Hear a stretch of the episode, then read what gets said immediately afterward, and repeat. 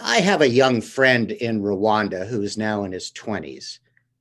Uh, he grew up in a poor rural village, and every morning before dawn, from the age of five on, he walked for several miles gathering firewood. And once he had a large enough pile of sticks balanced on his head, he followed the path back home. That's my cousin, Michael. In this episode, he's going to tell you a story. It's a story about a life threatening challenge that affects 4 billion people on this planet. That's half of the human population. But it's also the story of one very simple thing that, if we do it, will change every one of their lives. And you can be part of it. Have a listen to this story and check out Michael's nonprofit at hezaearth.org. That's H E Z A Earth.org to learn more. His mom would make a fire on the dirt floor of their little two room house. Smoke would fill the space as she balanced a pot of porridge on three stones above the flames. And they would sit there, breathing this dense smoke as the sun rose share their simple meal, and then my friend would walk down the footpath to school, and his mom would walk to the fields to tend the family's crops. Now, this is a pretty typical scene in the countryside of the developing world. It's a hard life, uh, but it's not all bad by any means. The, the people live pretty close to nature, they're resilient, they have community, and they have the pride of you know, earning their living from the soil. But one element of this picture is, in my view, one of the greatest sources of disease and misery on the planet. And it's not what would come to mind for most of us. I'm talking about the exposure to indoor smoke. Now, it turns out that half of humanity, around 4 billion people across Africa, Asia, and Latin America, still cook, and in some places also heat, primarily with solid fuel on smoky, open cooking fires or in some kind of rudimentary stove, often in enclosed spaces with poor ventilation. In the countryside, people rely mainly on sticks and, in some cases, uh, animal dung. In the cities, uh, charcoal is a lot more common. But across rural and urban households, from the poor to even the pretty well off, exposure to indoor smoke, mainly from cooking, is the number one environmental risk factor for early death in poor countries. As you know, I've also spent a lot of time in rural Africa, and I have to say that of all the challenges I've seen in people's lives, I've never thought of smoke as being as important as you describe it. I mean, is it really that big a deal? I know, Steve. It, it doesn't fit our preconceptions. But exposure to cooking smoke causes more death than lack of access to food or clean water or exposure to infectious disease. The estimates range from anywhere from 1.6 to 4.3 million premature deaths every year from smoke exposure. And this comes largely from pneumonia in kids, but also chronic respiratory disease, lung cancer, stroke, diabetes, and uh, cardiovascular disease in adults. Exposure to smoke increases the risk of low birth weight. It leads to vision loss through cataracts. I mean, we're talking more death than from malaria, tuberculosis, and HIV combined. That's shocking. I mean, what other kinds of problems are we looking at? Plenty. There's climate and environment, time poverty, gender violence, and a general drain on economic productivity. You know, like most people, I suspect, I tend to think of climate change as being more the result of cars and power plants and factories, not poor families cooking food.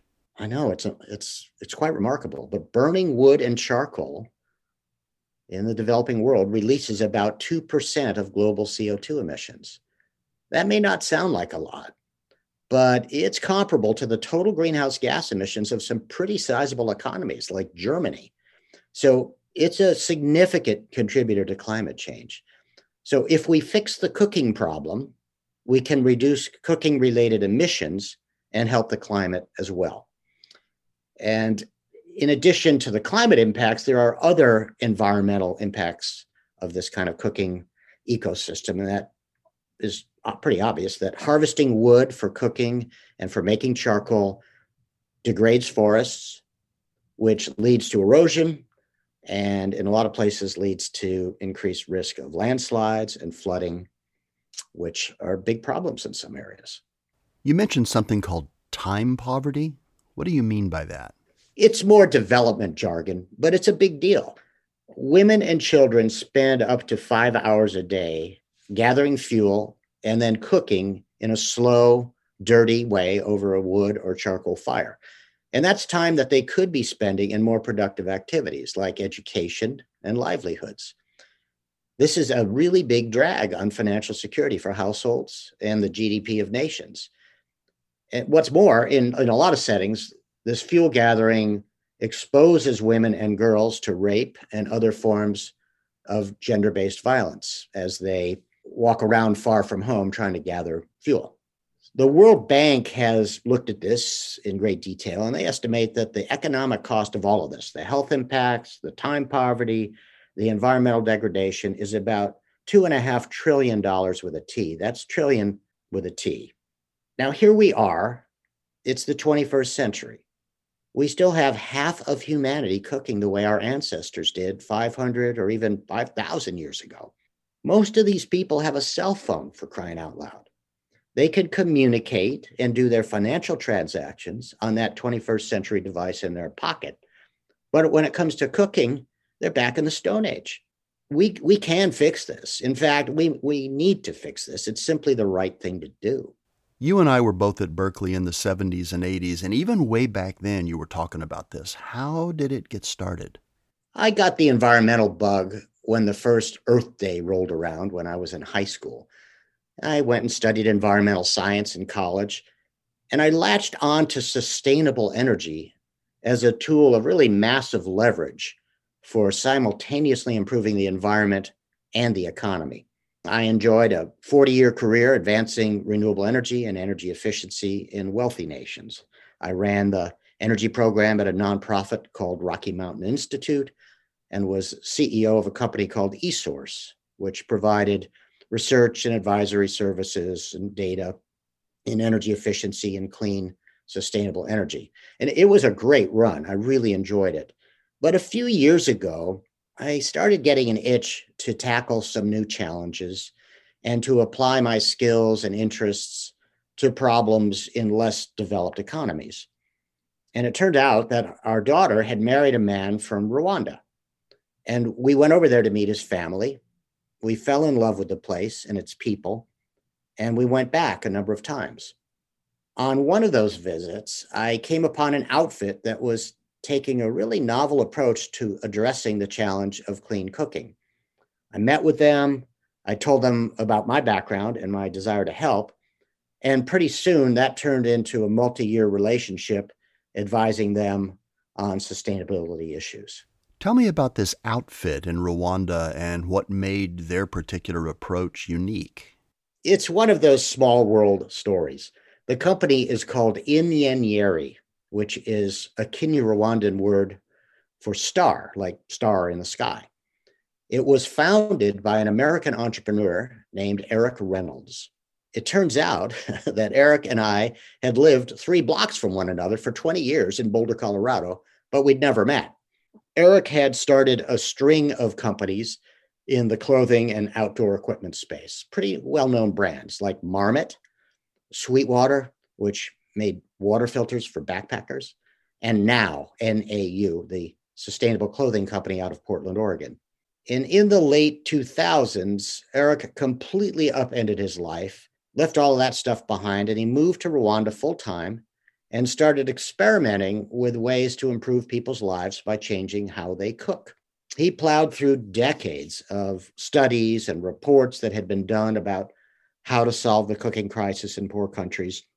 He attended conferences all over the world, and he came to the conclusion that the way aid institutions and governments and NGOs had been tackling this problem was doomed to fail. How so?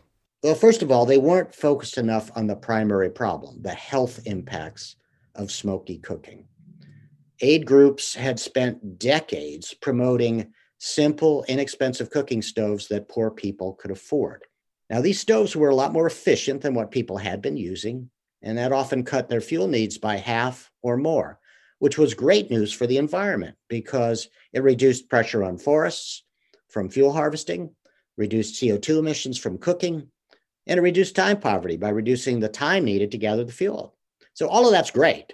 Hundreds of millions of dollars in aid money went to promoting these kinds of initiatives over several decades. Seems like a worthy undertaking. But starting about 20 years ago, public health researchers started to uncover a pretty inconvenient truth. And that is that the risk of disease and death from exposure to cooking smoke is highly nonlinear. Cutting exposure levels in half won't make a dent in the disease and death numbers.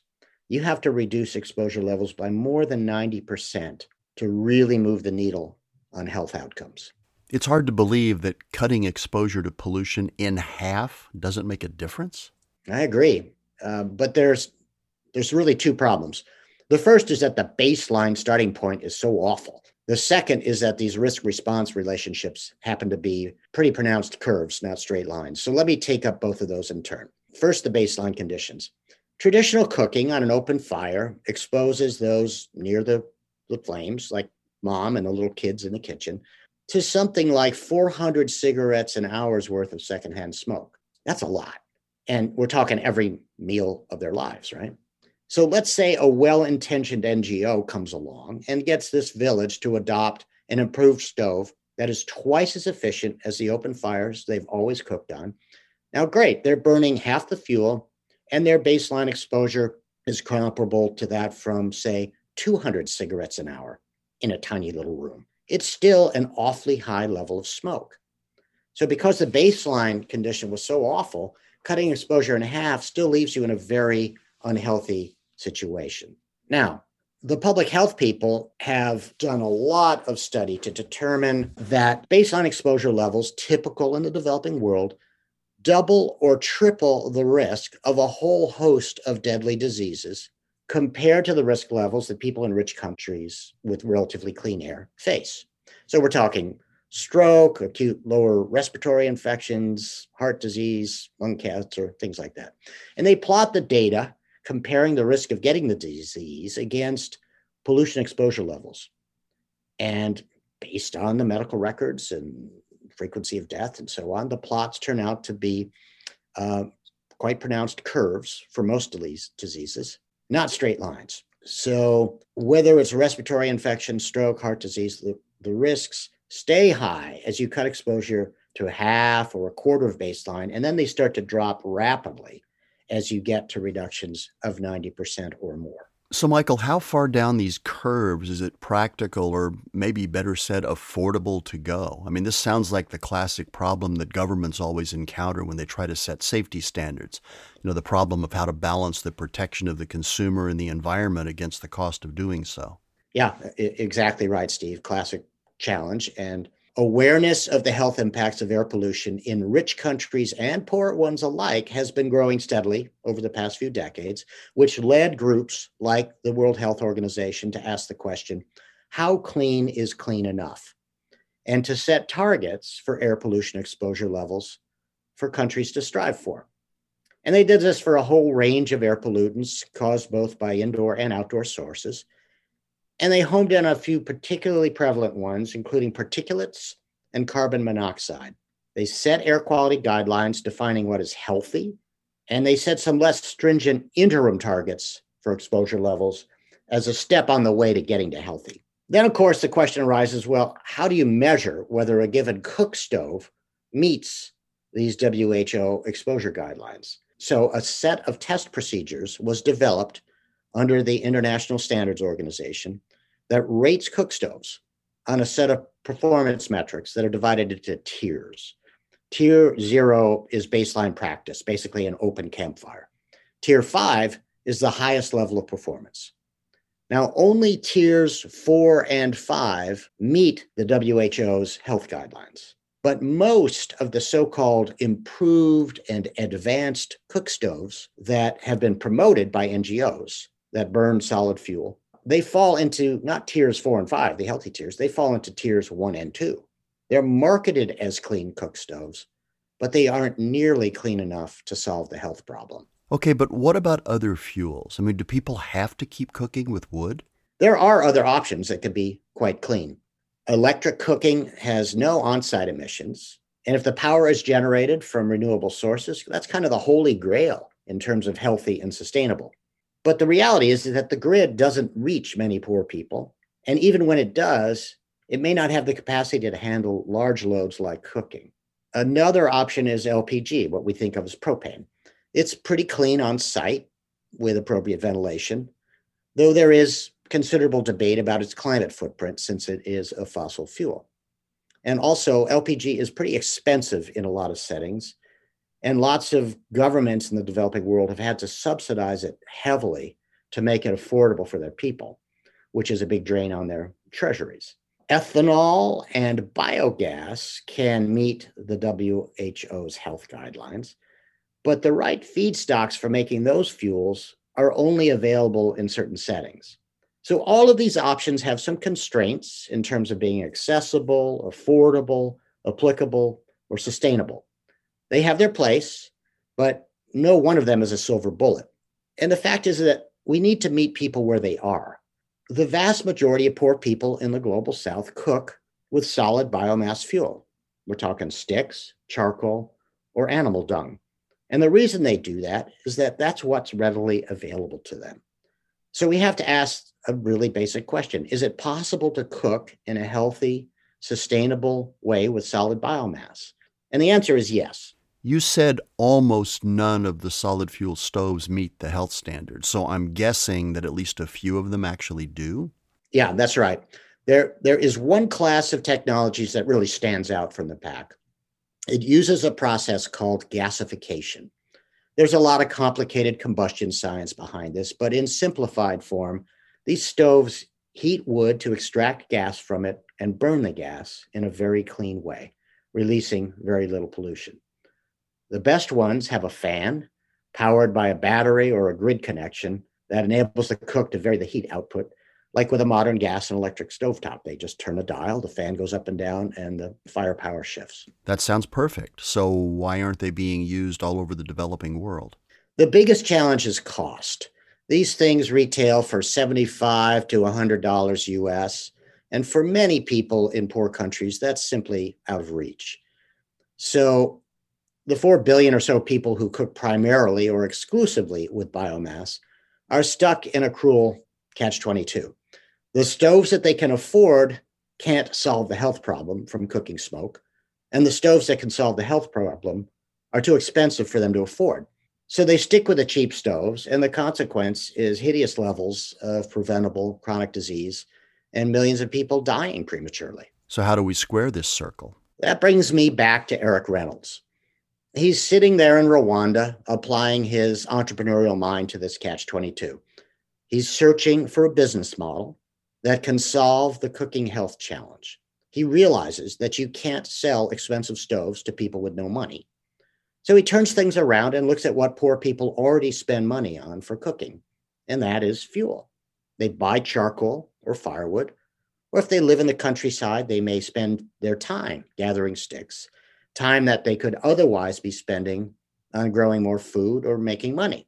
So Eric starts to think about the fuel business and he decides that a biomass fuel utility coupled with gasifying stoves may be a profitable way to bring affordable, healthy cooking to places like Rwanda. But to understand this, I need to explain one more piece of the puzzle, which is, I'll call it fuel standardization. It turns out that for gasifying stoves to burn really cleanly and to meet international health standards, they need fuel of consistent size and moisture content. This allows airflows and gasification to be finely tuned to the fuel. It's just the opposite of how poor people cook today. They gather wood that varies in size and species. Some is freshly cut and high in moisture, some is dry, some is thick, some is thin. Even charcoal varies in composition and size. And you can't toss random sizes and types of fuel with varying moisture levels into these gasifying stoves and get really clean results. So Eric realized that he needed a consistent fuel form. And there is an existing global industry that already does this, turning raw biomass into pellets. Wood or agricultural residues like corn cobs or nutshells are ground into little particles like the size of sawdust. They're dried to a specific range of moisture content, and they're pushed through a die, which is kind of like a giant version of a pasta maker that many of us might have in our kitchens. And out comes these little cylindrical pellets. They're about the diameter of a cigarette and you know a couple inches long. So Eric bought a small pelletizing machine and some gasifying stoves and started experimenting at this about a decade ago at pilot scale. He spent a lot of time in local households observing how people cook, showing them how to use the gasifying stoves and the pellets, and making tweaks in response to their feedback. And as in a lot of innovation stories, especially in places like rural Africa, for every two steps forward, there's a step back. The stoves were good, but they're not quite good enough. One of the biggest problems was that they burned too hot and didn't turn down low enough for long, controlled, gentle simmering. The stoves would run out of fuel too quickly with dishes that have to cook for a long time, like beans. So they had to work with the stove manufacturers to modify the design to get better firepower control and longer burn times. And then there was the challenge that the pellet making equipment is expensive and it's finicky. If you have contaminants in the feedstock, like sand or rocks, that damages the dies. So they wear out, the machine breaks down. There's power outages quite a bit in a number of these places in the developing world. So that plagues the factory site. So production is often disrupted. So Eric went through several generations of gasifying stoves and pellet plants from different manufacturers. It was an ongoing challenge to find durable, reliable equipment, and it was very expensive. Look, I get that the technology was a challenge, but I'm still having a hard time understanding how he was going to make all of this affordable for poor households. Yeah, this is where the business model comes in and things get really interesting. Inyenyeri's customers could sign up to buy pellets at a price that would cost them 25 to 30% less each month than they would spend on charcoal. And once they signed up to buy pellets, Inyenyeri leased them a gasifying stove or two for free. So the customers loved this because they had extra money in their pocket each month, and the stove was faster and more convenient to cook on, and they didn't have to breathe all of the smoke. And to make sure that the stoves kept performing properly, Inyenyeri would repair or replace them for free. Okay, given what you said before about how expensive it is to build and operate these pellet factories, how could the company afford to sell pellets for less than the cost of charcoal? These gasifying stoves are very efficient. They need far less fuel to deliver a unit of useful heat to the cooking pot than is needed with traditional cooking methods. We're talking an 85 to 90% reduction in wood use. So while the pellets may cost more than charcoal or firewood per kilogram, you need so many fewer kilos of pellets per month, it winds up being a lot cheaper. And because this system consumes so much less wood, it reduces carbon dioxide emissions. And that reduction in emissions can be monetized by selling carbon credits. Inyenyeri had a contract to sell carbon credits to the World Bank which added another revenue stream on top of pellet sales. So at scale, this business model can be very profitable. You mentioned before that lots of rural people cook with wood that they gather on their own. If they weren't spending cash for cooking fuel before, why would they spend it now? Eric was absolutely committed to serving everyone, even the poorest, remote rural households. He baked that into the charter of Inyenyeri, the, the company he looked at their situation and realized that while they have little or no money, they do have access to wood. So he developed a barter model whereby people could gather wood and swap it for pellets. If they did that, he loaned them a stove for free. A typical rural household in Rwanda uses around eight kilos of wood a day to cook. They can cook the same amount of food using about one kilo of pellets in a gasifying stove to ensure that there was some other benefit to these folks and to reduce their time poverty, Inyenyeri allowed these rural households to swap only about half as much wood as they used to gather for pellets.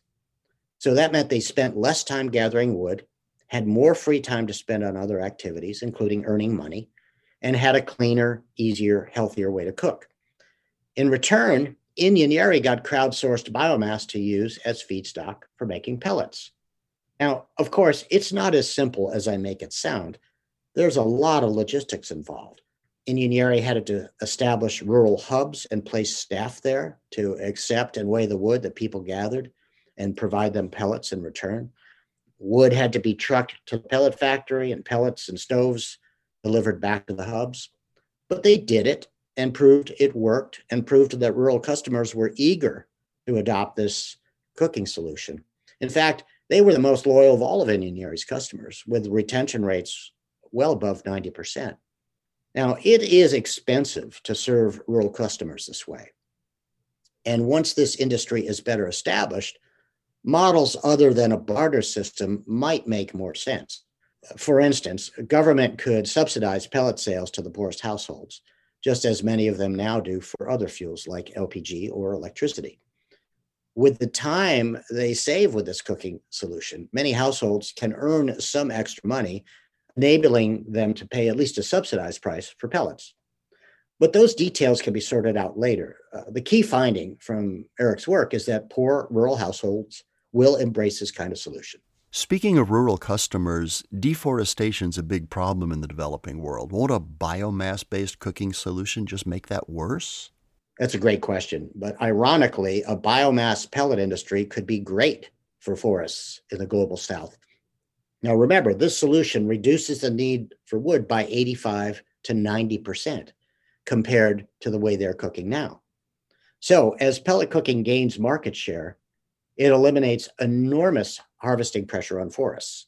We can meet cooking needs by devoting a relatively small amount of land to fast rotation coppicing trees sustainably but intensively managed energy plantations, essentially, while freeing up native forests to be restored to health.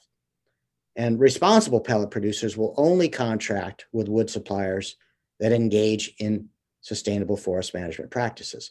In fact, there's an African Pellet Producers Association being formed right now that's going to include these kinds of sustainability certification requirements. Okay, Michael, you talked earlier about these test protocols that have been developed for rating the performance of stoves. One of the tricky things about technology is that lab results don't always translate to what actually happens in the real world. So, how do you know whether pellets and gasifying techniques are really clean enough to solve the health problems? That's a good point, Steve. Uh, lots of studies over the years showed cook stoves performing worse in the field than in the lab. But a recent study by a team from North Carolina State University proved that the gasifying stoves that Inyenyeri was deploying in Rwanda are nearly as clean in field operation as LPG, as, as propane. They measured emission levels from a variety of stoves in Rwandan homes, including the gasifier that Inyenyeri used, which is made by a Dutch company called Mimi Moto. And their conclusion was that the Mimi Moto stoves were nearly as clean as propane, could meet the WHO exposure guidelines, and had the potential to yield really significant health benefits. All of the other kinds of biomass stoves that they measured had far higher emissions. So it sounds like customers like this system, and the stoves actually perform pretty well. Has that been enough for Inyenyeri to succeed? The customers loved it. The company didn't need to do much marketing because word of mouth created more demand than they could serve with their one little pellet factory. At its height, Inyenyeri was serving about 6,000 households and was teed up to start selling carbon credits to the World Bank. In many respects, it was a raging success. But to become profitable, the firm needed to scale up to serve around 100,000 households. And although it had raised more than $10 million in grants and loans over a decade to prove out the concept and to get that far, it was not able to raise the additional money that they needed to scale up. So sadly, at the beginning of 2020, the company ceased operations and went into bankruptcy. So is that the end of the story? Well, thankfully not. Uh, it might be a classic case of pioneers get the arrows, settlers get the land. A couple of new firms have been started by former members of the Inyenyeri team. One is called Biomasters in Rwanda, Another called Better Cooking Company is launching soon in Kenya. And there's another firm uh, called Emerging Cooking Solutions that has been operating for a few years in Zambia and is expanding soon into Mozambique. And are you involved in these ventures? I'm involved indirectly. I raised some angel funding for one of them, and I've decided to start a nonprofit to raise awareness and support for companies in this space. Inyenyeri plowed so much ground. It answered so many questions. And now the trick is to take those lessons and apply them to a few firms that can get big enough to be commercially viable. All it would take is a few tens of millions of dollars, preferably from foundations and donor agencies like the World Bank, to prove out and de risk the concept at commercial scale with a handful of companies in a few countries. And if those examples can stand on their own, once they reach critical mass, it would be far easier for them to raise private capital to fuel further scaling of this approach across Africa and beyond. And not just them to raise the capital, but other entrants into the market.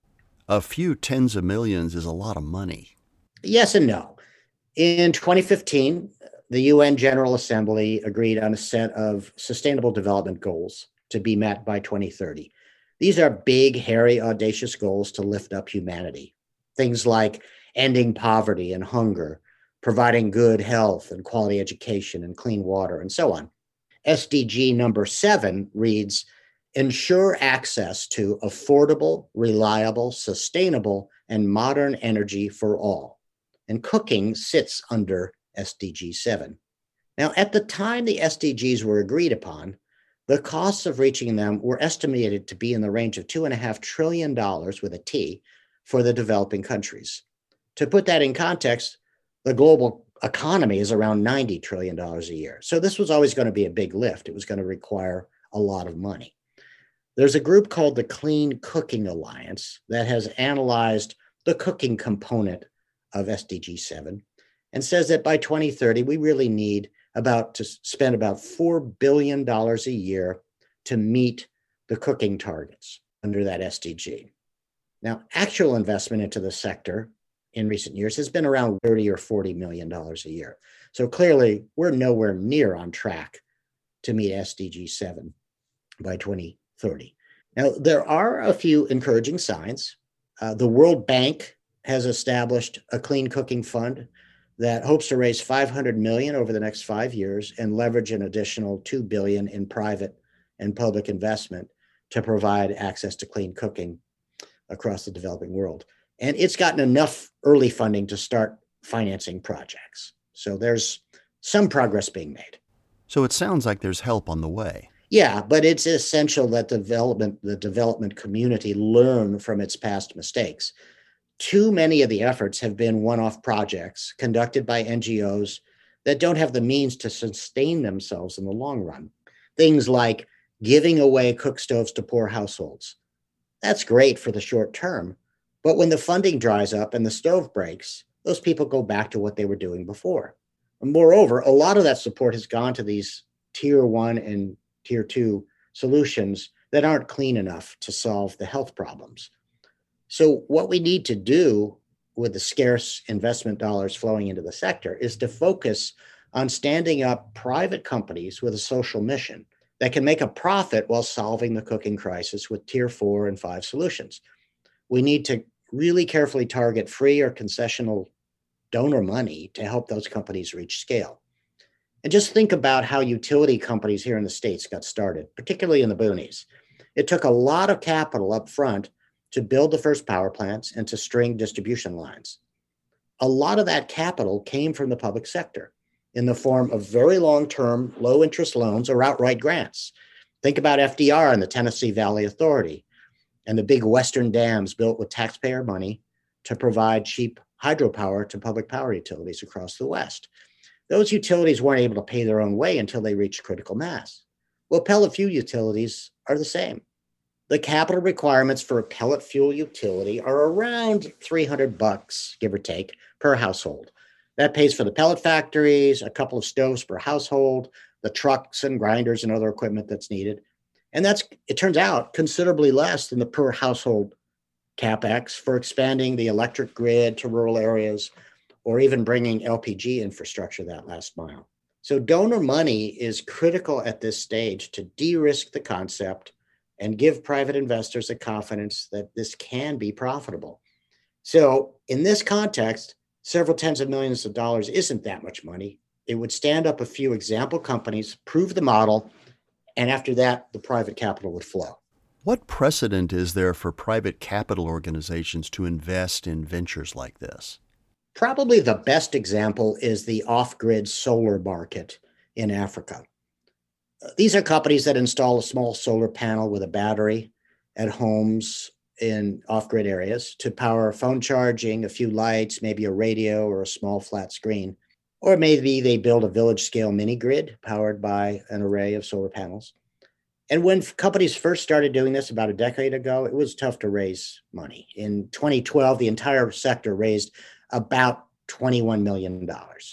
By 2016, and in the five years since, the sector has been raising more than $300 million a year, and that continues to grow.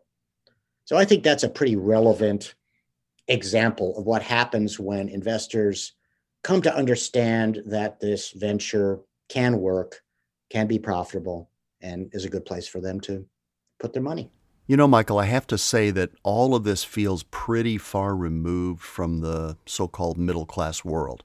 I mean, you and I have had the privilege to actually see what the life of these people looks like, but most people haven't. How can listeners relate to what you're telling us? I mean, is there an analogy that they can compare it to? Think of going camping as a kid.